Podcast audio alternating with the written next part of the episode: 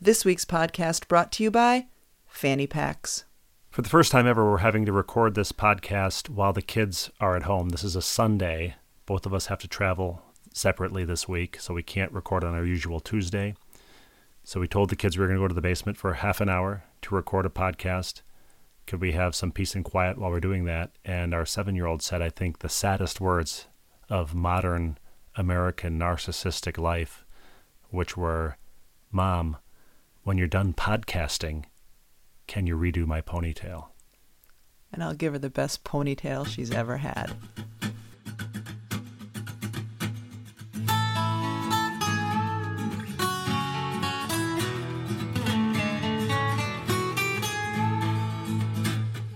Saying says no pain, no gain, and we found that to be fact. The road might twist and turn a bit, but we all arrive intact. Mr. Mom and Mrs. Dad having each other's back.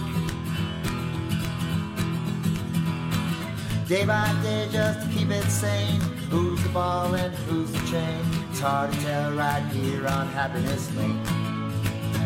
I woke up in a bit of a mood this morning, and it was because I was still frustrated by something that happened last night. We were at a local high school girls basketball game, and the stands were pretty full.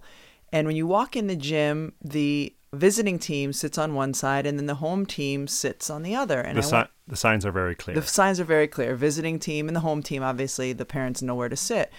So we go and sit over there, and the home team parents, because we've gone to quite a few of these games, are pretty mellow. They cheer for their kids, but they don't yell at the refs. They're not obnoxious. And as I'm sitting there, I realize that there's one guy who is clearly a fan of the other team, and he's sitting in the middle of our section, and he's one of those guys who is just obnoxious, you know, questioning all the referees' calls, clapping when one of the girls on the other team travels. He was just loud and annoying, and which would be fine if he was sitting in his own section, but his sole purpose last night was just to rile up the fans of the other team. And it got to the point at one point, one of the players was on the ground, had possession of the ball. The coach calls a timeout, so the ref gives her the timeout. And this guy just yells, she didn't have possession. And I don't ever say anything in the stands at these games, but I don't know why this guy got under my skin. So I just said, yes, she did. And he didn't turn around, and he said, no, she didn't. And so I just said, yes, she did. And he said, well, it's a matter of opinion. And you know what? No, it's not. It's a matter of fact. I'm sick of people just living in their own world, even in this small basketball game. No, it wasn't a matter of opinion. She did have the ball. It was a timeout. Go sit in your own section. And it just got me thinking a little bit, like, all of us have a little bit of jerk that lives inside of us, and it comes out in different moments, and we exert energy trying not to let the jerk out.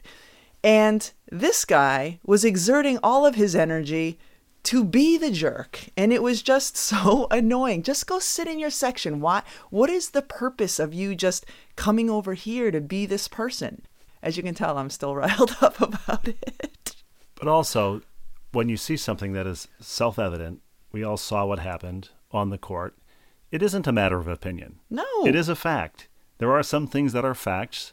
Yes. And that aren't open to interpretation. That isn't a, I have my view, you have your view. And it may even be part of larger society. Right. And I think that's why it got to me, because of how our world is right now and this microcosm of it at this basketball game. And the thing was, it was a great basketball game. The action back and forth. The team we were rooting for didn't win because the other team made a great play on the last possession to score. I mean, these kids were playing hard. There were some really talented players out on the floor.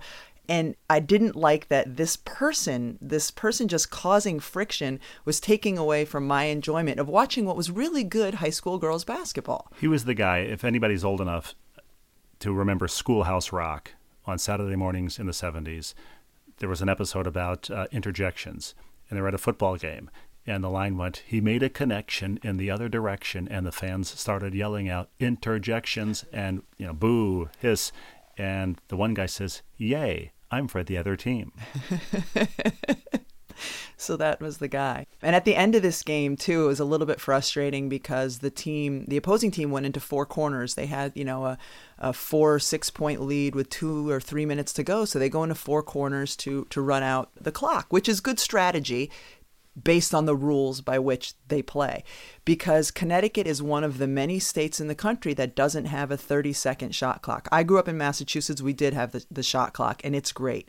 Not having a shot clock is a disservice to high school basketball players, because I heard in two separate instances recently, two separate high school boys teams implemented the four corners for the entire game. They knew they weren't as good as their opponent, so their whole object was to waste clock. That's not what basketball is. And a shot clock would prevent that from happening. And if any kid is going to go on to play junior college, Division I, II, or III, there are shot clocks. And so they need them in high school. In fairness, if any kid is going to play for Dean Smith in 1981, he will be well prepared. Right, exactly. We are not preparing the kids of today to play the basketball at the collegiate level that it's played at today. So that's frustrating. But that was not my frustration at the game last night. It was this buffoon sitting in the opposing team section. His whole reason to exist was to rile up the other fans. Or perhaps maybe his wife just said, I can't sit next to you any longer. You have to go sit over there, which is probably a good chance that was the case. Thank goodness for this podcast, because if it didn't exist, Rebecca would be standing in front of the post office in our town talking about the need for a shot clock. Holding my sign, the apocalypse is coming, we need a shot clock. Or perhaps driving in a panel van with a bullhorn on top talking about the shot clock. I'm one of those people, and partly due to our kids' age, our oldest is still only 13, where I will applaud a nice shot or a nice play by somebody on the other team, just because the 7 or 9 or 12-year-old kid who made the nice play is on the other team. I think it's still okay to applaud them for it. Yeah. I had that case in the game yesterday. Our 11-year-old was playing. It was a really good game, two well-matched teams. We ended up losing the game. But a kid on the other team just made this beautiful pass that resulted in a shot. And you just say, wow, nice pass. And like, that's okay. It's 11-year-olds playing basketball. Anyway, we're talking about me coaching some of these teams. And last week, I was headed out with our 11-year-old to her practice. And I told you, I said, I'm going with Maeve to her practice. I'll be back in a couple hours. And your response was, why are you watching her practice? And I said to you... We have railed against parents who stay for the entire practice. Right. And I said to you, because I'm one of the coaches. And you looked at me and said, what? You're one of the coaches of Maeve's travel team? And I said... yes, I am. And we started practice in November, and every single Tuesday and Wednesday afternoon since November, I have gone to her practice because I'm her coach. And this is the same team for which you have a couple times run the clock. And I said to you, when you've run the clock, haven't you noticed that I've been sitting on the bench with the coaches and players? And your response was, I just thought you were sitting over there. Well, understand, when I'm running the clock, it's like mission control at NASA, okay? I only have to remember two buttons, but it fills my time. Well, I'm still baffled, though, how you didn't know that I was her coach. And in your defense, on Saturdays, she has a bunch of away games on Saturdays, and I haven't gone to any of those games because I'm coaching one of our other kids' older teams on Saturday. So I have missed all of her Saturday games, but I've been at most of her Sunday games. And since November, I've been at every single one of her practices on Tuesday and Wednesday. So how could you possibly have not noticed that I was gone, that when practice was over, she was coming home with me? Like, I just don't understand how you didn't know that. I will answer that this way. A friend of ours the other night asked me, after a basketball game, we went over to their house for pizza. The whole basketball team went over. And she said to me, do you ever get burnt out on basketball? The answer was yes, many, many years ago. But what I should have said in greater detail is, your spouse works for an insurance company, loves what he does, is great at his job, but when he comes home at night or comes back from the road, he doesn't settle down in front of the TV where there are 12 channels devoted to insurance news. On the weekend, presumably, he doesn't go to his watch his kids participating in insurance-related contests. I do. You're saying our life is a little bit of overload of basketball. Is that your point? Well, no, I'm saying yours is, and therefore so that mine isn't. I tend to tune out one of the 4 or 5 teams that you're coaching at any given time. Well, and it's fair. And I was kind of laughing because at that practice, the other 3 coaches are all men. And I said to one of them, I relayed this story. And then I said, how did we do in the games this weekend? And he said, I don't know. I don't know the schedule. I just go where my wife tells me to go. I said, oh, no, not this coming weekend, this past weekend. So anyway, he was, I don't know. I don't know what my weekend looks like. I just go where my wife tells me to go. And at the end of that same practice, one of the other coaches, a different dad, said to his 11-year-old daughter, am I picking up your younger sister or is your mom? And it was so perfect because he didn't remember exactly what his wife had told him was his next maneuver. So he was asking the 11-year-old who was in charge of picking up the 9-year-old. So you're not alone. It's the male way. Just wait for the wife to tell you where to go. Forget and ask the child indeed where it is that you're supposed to be. You have to give me the laminated play card like the NFL coaches have with a spreadsheet on it telling me where I have to be at any given hour during the weekend. Or maybe even better, the headphones. And then I can just like a Secret Service agent talk into the cuff of my shirt and tell you, all right, next you're supposed to be here or there. But it was also, shows you how men and women and husbands and wives are so similar no matter where you go. Last week was Valentine's Day. And so it was on a Wednesday. That's when I'm with the other coaches, my 3 male coaches. And so I was asking them, what did you do for your wife for Valentine's Day? And one of the dads, he has only daughters, so he's in charge of getting the daughters their Valentine's gift and gives whatever to his wife. And then one of the dads said to me that he said, I got her a bottle of wine that she likes. And I was thinking, oh, that's like a really nice gift. So later on that night, his wife sent me a text and she said, I heard that you were asking the guys what they got their wives for Valentine's Day. And so her text was, quote, so to answer your question, another bottle of wine I no longer like or drink. So I love that. It's so perfect. He thought he was getting her a bottle of wine that she likes. And according to her, it's a kind of wine. She drinks red wine, and this was white wine. And so it's wine that at some point she liked. I don't know how many years ago, but she no longer likes it. She no longer drinks it. But that's what he thought she would want. It's like when you were getting me the truffles years ago, you thought that's what I wanted. And even though I had indeed told you explicitly.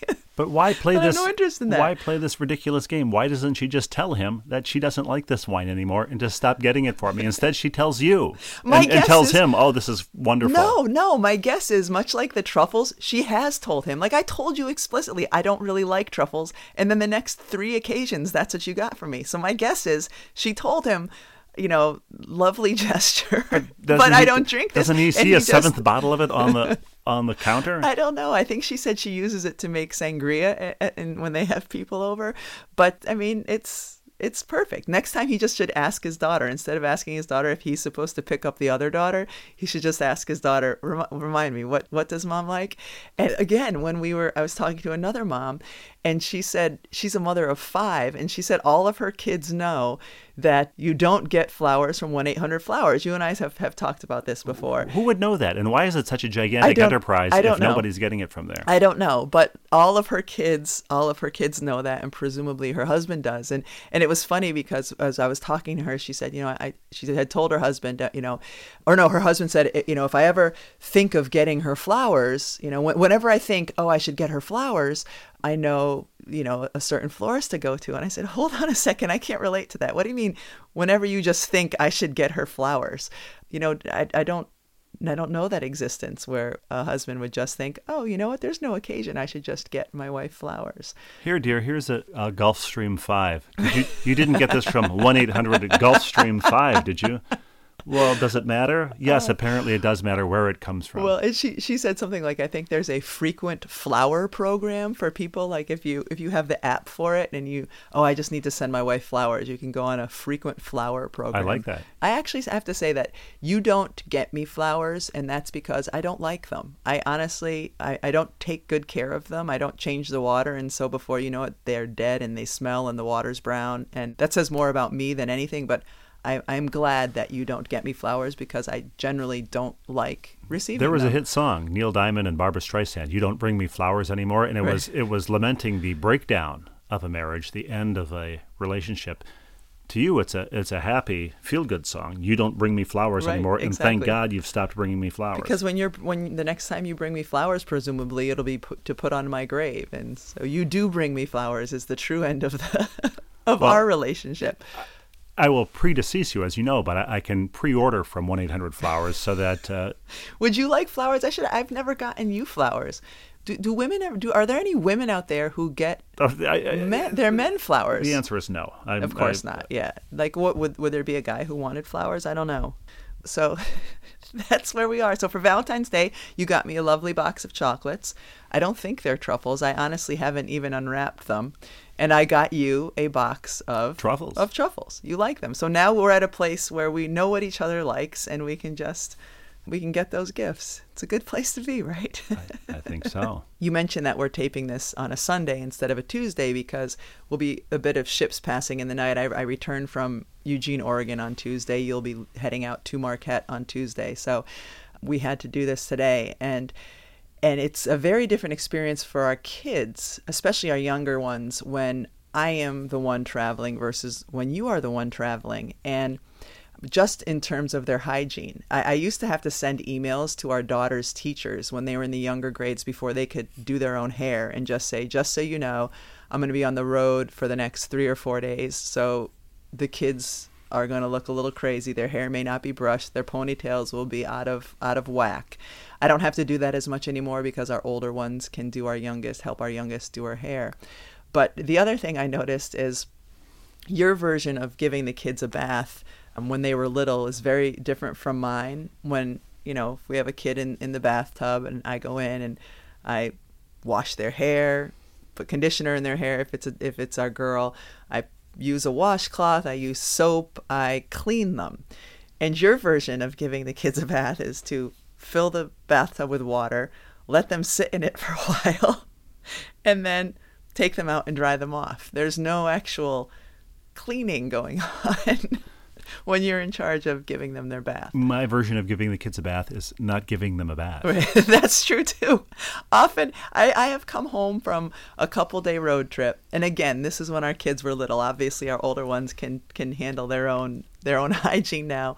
But say, you know, when's the last time you washed your hair? And they would just look at me like, well, when was the last time you were home? Because Dad sure isn't making us do that. And even our son, who is 9, said recently to you, because you went in to get him out of the bathtub, and he said he needed me. And you said, why do you need Mom? And his answer was... I don't remember. His answer was dead skin, earwax, and stuff. And that's because I have the whole routine. When I get him out of the bathtub, you know, earwax and stuff, you use a Q-tip and clean out his ears. I cut all of his fingernails and his toenails, and if he has any dead skin on his feet, I use a towel to help take some of that off. So for him, that process is dead skin, earwax, and stuff. And it's something that apparently only I can do because he didn't even ask you to help him. And so, yeah, you're still, for the little ones, you're still in the idea of they can just soak in the water for a little while and that makes them clean. One place that I have never taken a bath is in a hotel. I have some of my colleagues who, especially if you have a really nice hotel with a big giant bath, they might take the bath. I don't. I use the shower exclusively. I didn't use the hot tub. I was going to say, if you have a really, really nice room with a hot tub next to the bed. With a slippery when wet sign. And a view of runway B at DTW. Even then you don't take the bath? Even then I don't take the bath. And people who aren't tall probably don't even understand that.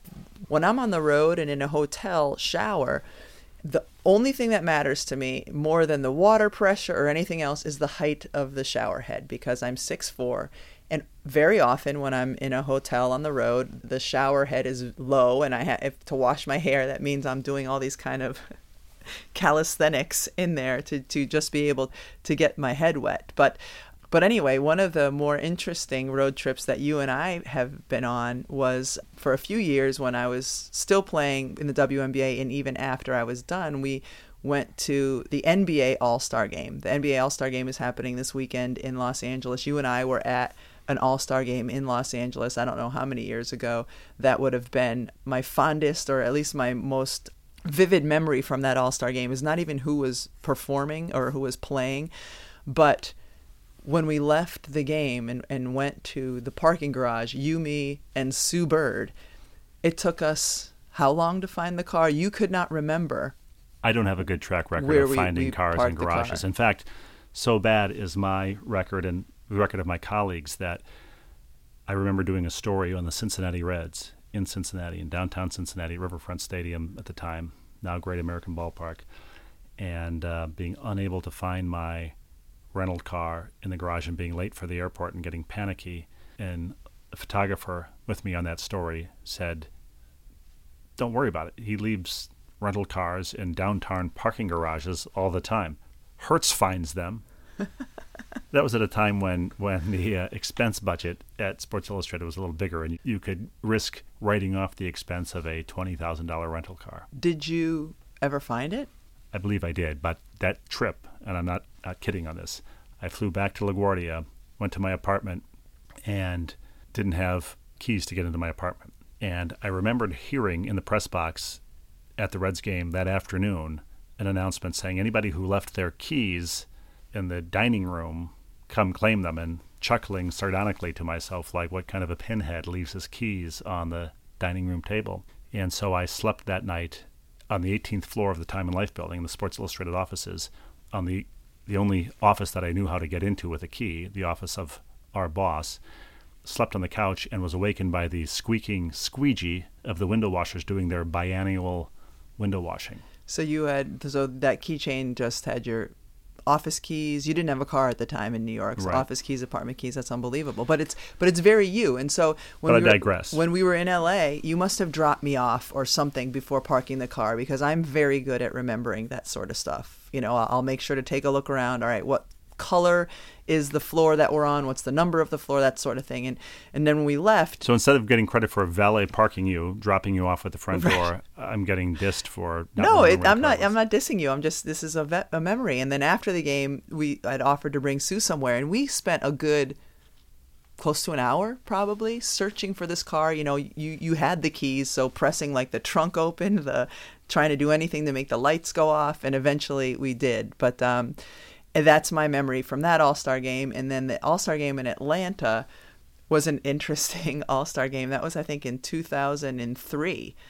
My most vivid memory of that All-Star game was in the middle of the night having a phone call in our hotel room and a guy's voice, answering the phone, a guy's voice on the other end saying, I'm looking for Red with short skirt. And I remember just saying, I have no idea what you're talking about. And then I'm looking for Red with short skirt. So who knows who he thought he was calling. And then also that night. He thought he was calling Celtics legend Red Auerbach. Right. The late Red Auerbach at that point. And then that night or the following night or something, a knock on the door at like 2 a.m. I just remember going and opening the door. And there was a woman there, and she was all hooched out in her outfit, and she clearly was at the wrong room. I think we might have been staying on the same floor as some of the NBA players. And when she looked at me, like this tall woman standing in front of her, probably thinking I was the wife of an NBA player or something, and just she scurried away so quickly because clearly perhaps she was red with short skirt. I didn't notice, but It was an interesting interaction, nonetheless. I'm thinking of the Cake song, Short Skirt and Long Jacket. She wasn't wearing a short skirt and a long jacket, was she? Perhaps she was. That's funny that that's your most vivid memory, because I was there with you in Atlanta, and I have a more vivid memory of being at the post-game Saturday night party after the events of the dunk contest and all that Saturday night stuff. This is Commissioner David Stern. He was the commissioner at the time. It was his party. I was your plus one. we were in this reception room at the arena in Atlanta, and there were about 100 people in there, and everybody's just making idle chit-chat as they do, and in walked former President Bill Clinton with the actor, comedian Chris Tucker. They were hanging out together, and everybody kind of looked away and acted like he hadn't just walked into the room. So I said to you, you've met him many times, your old friends, go say hello. So I can then talk to him.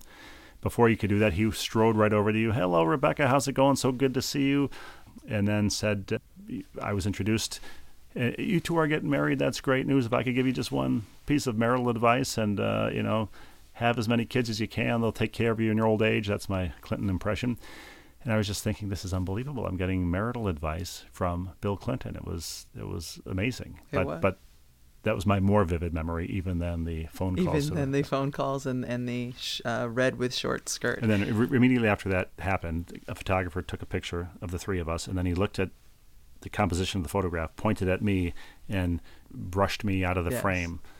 Told you to get out of the picture. And we still have that picture somewhere. I should try to find it. I think we might have made that our Christmas card that year, because that was before kids, when we just every year we just tried to do something a little bit silly with our Christmas cards. And even more remarkable than that, it was also Bill Clinton's Christmas card that year, which I thought was sweet. And I have a rule of, when I have a picture taken with somebody like that, people say, well, why don't you display these photos? You know, you've met all these people. And I say, my rule is, would the other person in the picture be displaying that photo? So unless this is hanging in Bill Clinton's bathroom, it's not going up in mine. That makes me think of our Christmas card this year. It was a picture that was taken at the Hall of Fame induction, and it's you and me and the four kids. It was just it was a nice family picture. So we used it for our Christmas card, but it was when we were kind of walking up the red carpet to go into Springfield Symphony Hall. And so in the picture, because they were right behind us, is Lenny Wilkins, the former NBA great, and Muffet McGraw and her husband, Matt, are also in our Christmas card picture. And they probably don't want to be in our Christmas card picture. And when I see Coach McGraw next, I'm going to have to apologize that I didn't ask her permission to have her in our Christmas card. I think we'll be hearing from Lenny Wilkins' attorney. We're using his identity rights or whatever they call them. But the first year that we had our eldest daughter, we had one child. The Christmas card, I don't know if you remember this, was a photograph of our then 11-month-old, you and me, and NBA Hall of Famer, NBA legend, Celtic great Bill Russell. I forget how did that picture come to be. We were at Love Airfield in Dallas. That's right. And we were doing an NBA care. I was doing an NBA Cares thing, and so there was a bunch of NBA guys that were there as well. And so we had our picture with Bill Russell, and I think the Christmas card said, Merry Christmas from the Russians, Steve, Rebecca, Siobhan, and Bill.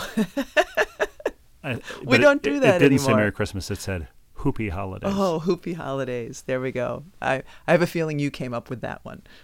All right, it's time now for viewer mail.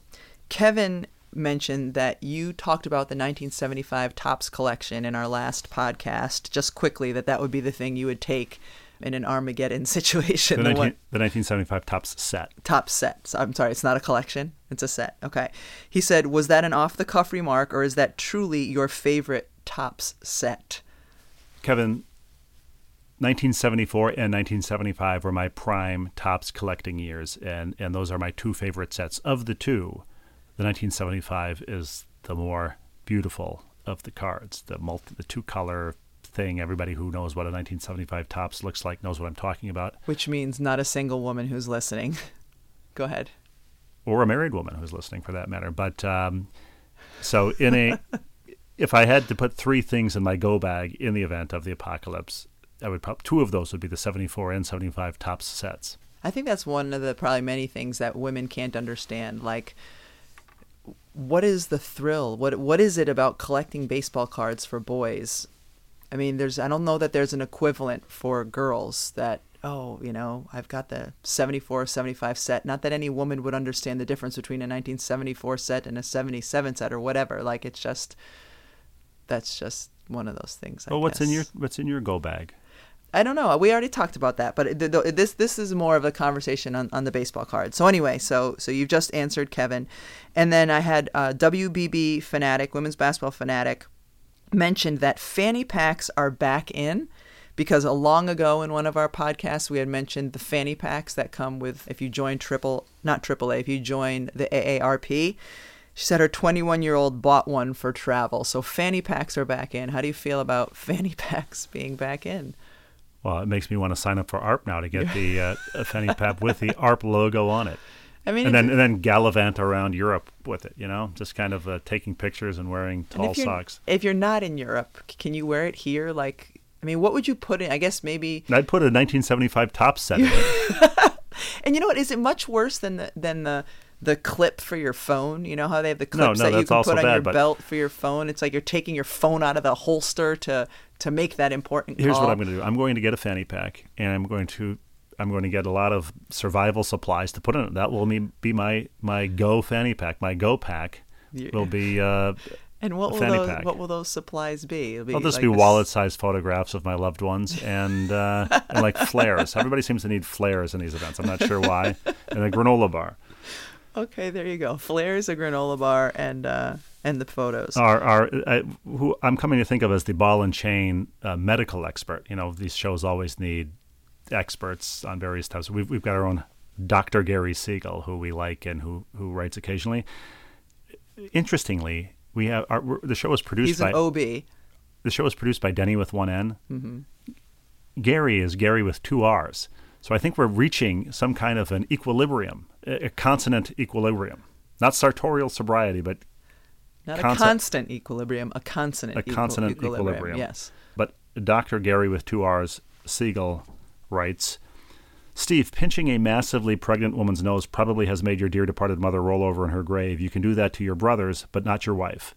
Maybe to a sister. First of all, I don't think I ever described myself as massively pregnant or massive and pregnant. But yes, there you go. The OB says it's not okay for you to pinch the nose of a massively pregnant woman. So if anyone out there is considering doing it to stop their wife from snoring, don't.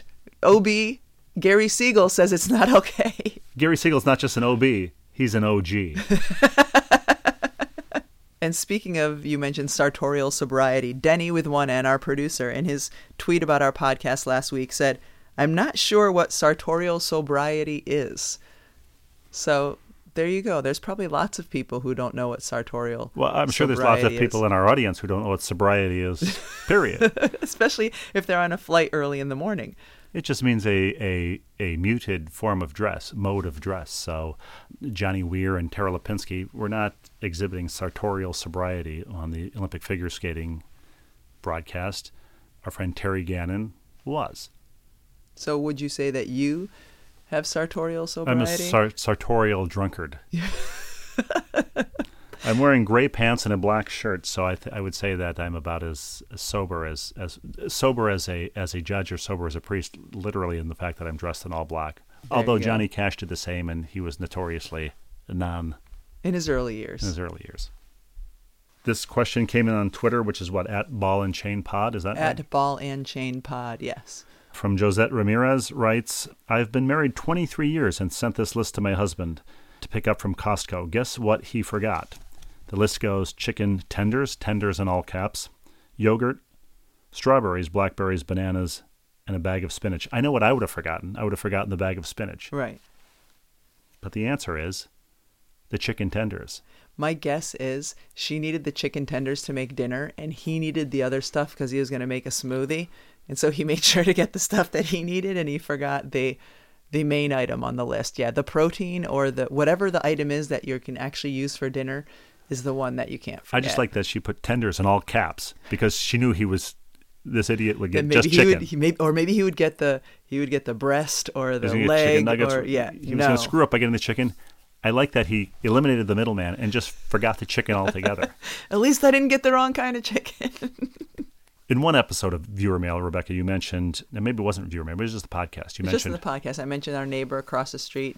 I adore them, but she's 5'0" and I am 6'4". And that's when you asked, when you saw us across the street, you said, how is it possible that you two are the same species? But we are. Well, funny you should say that because we have this from Marty Bird, who writes, Hi, Rebecca, Steve, and Denny with one N. And she does write Denny with one N. I'm Carrie, the walnut lender's tall twin sister. At 5'4", I tower over her. So like Steve... Carrie is our neighbor across the street. Yes. Perhaps I shouldn't have mentioned that, but yeah. I did. She's her twin sister, yet she towers over her. Because she's how tall? 5'4". And Carrie is, we said, 5'0". I told Carrie my life goal is to be mentioned on your podcast, and she begged me not to write to you. So being a great sister, here I go. We applaud that. Yes, I'm very much in favor of writing to us and especially defying your own twin sister. I think when your own sister or your own sibling defies you to do something, it compels you to do it. Of course. It doesn't matter what age you are. My question, do your kids listen to the podcast? Are any topics off limits? Classroom Gas Corner made the cut. Classroom Gas Corner. That should have been the name of this CGC. Podcast. That should have been the name of this podcast. Or we should have a segment on the podcast, possibly with Dr. Gary Siegel weighing in, called Classroom Gas Corner. Classroom Gas Corner made the cut, but has anything been forbidden by the girls? For a number of years, I wrote a magazine column about my 5 beautiful children, and they reserved the right to censor. This destroyed some of my most hilarious bits. I advise you, don't let them listen. I'm your biggest fan in Roanoke, Virginia, if not the world. Thank you, Marty. So none of our children have ever listened to the podcast. I think our older two in particular, our oldest, would be horrified because she's horrified by everything that we do. She's 13 and... It's not because they've been forbidden. It's they have total no apathy. Yeah, and why would they? Our oldest daughter, her interest right now in terms of if she's going to spend some time doing something, it's watching Gilmore Girls. That's her new favorite show to watch. So they have no interest in it. But I bet they would be a little bit. They probably wouldn't want us talking about some of the things that we talk about that are related to them, only because at that age, they don't want anything known about anything that they do. But I think we do a pretty good job of not talking very much about them. We do our best to avoid them. She adds a P.S. that I need to get in here. P.S. Do Tom, Dick, and Harry have a CD? Love them too. Ah.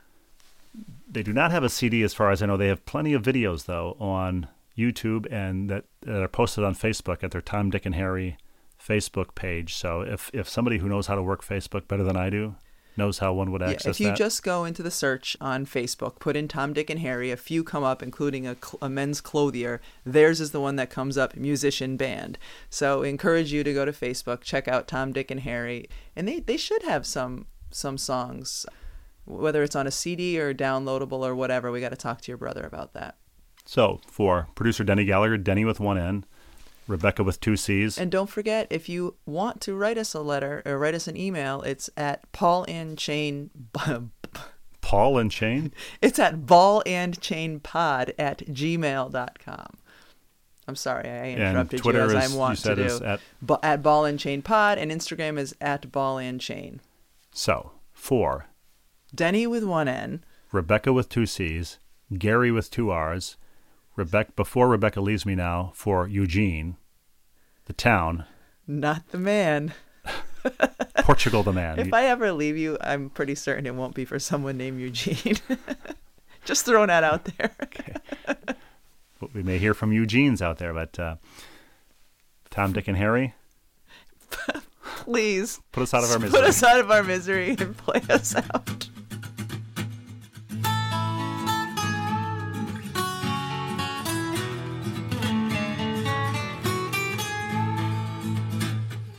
Singing says no pain, no gain, and we found that to be fact. The road might twist and turn a bit, but we all arrive intact. Mr. Mom and Mrs. Dad having each other's back. Day by day, just to keep it sane. Who's the ball and who's the chain? It's hard to tell right here on Happiness Lane. 6 of us and the family pet live in its cuckoo nest. Daily grind puts sanity to a daily test. Androgynous and ambiguous, what we give for a little rest. It's day by day just to keep it sane. Who's the ball and who's the chain? It's hard to tell right here on Happiness Lane. It's hard to tell right here on Happiness Lane. Hard to tell right here on Happiness Lane.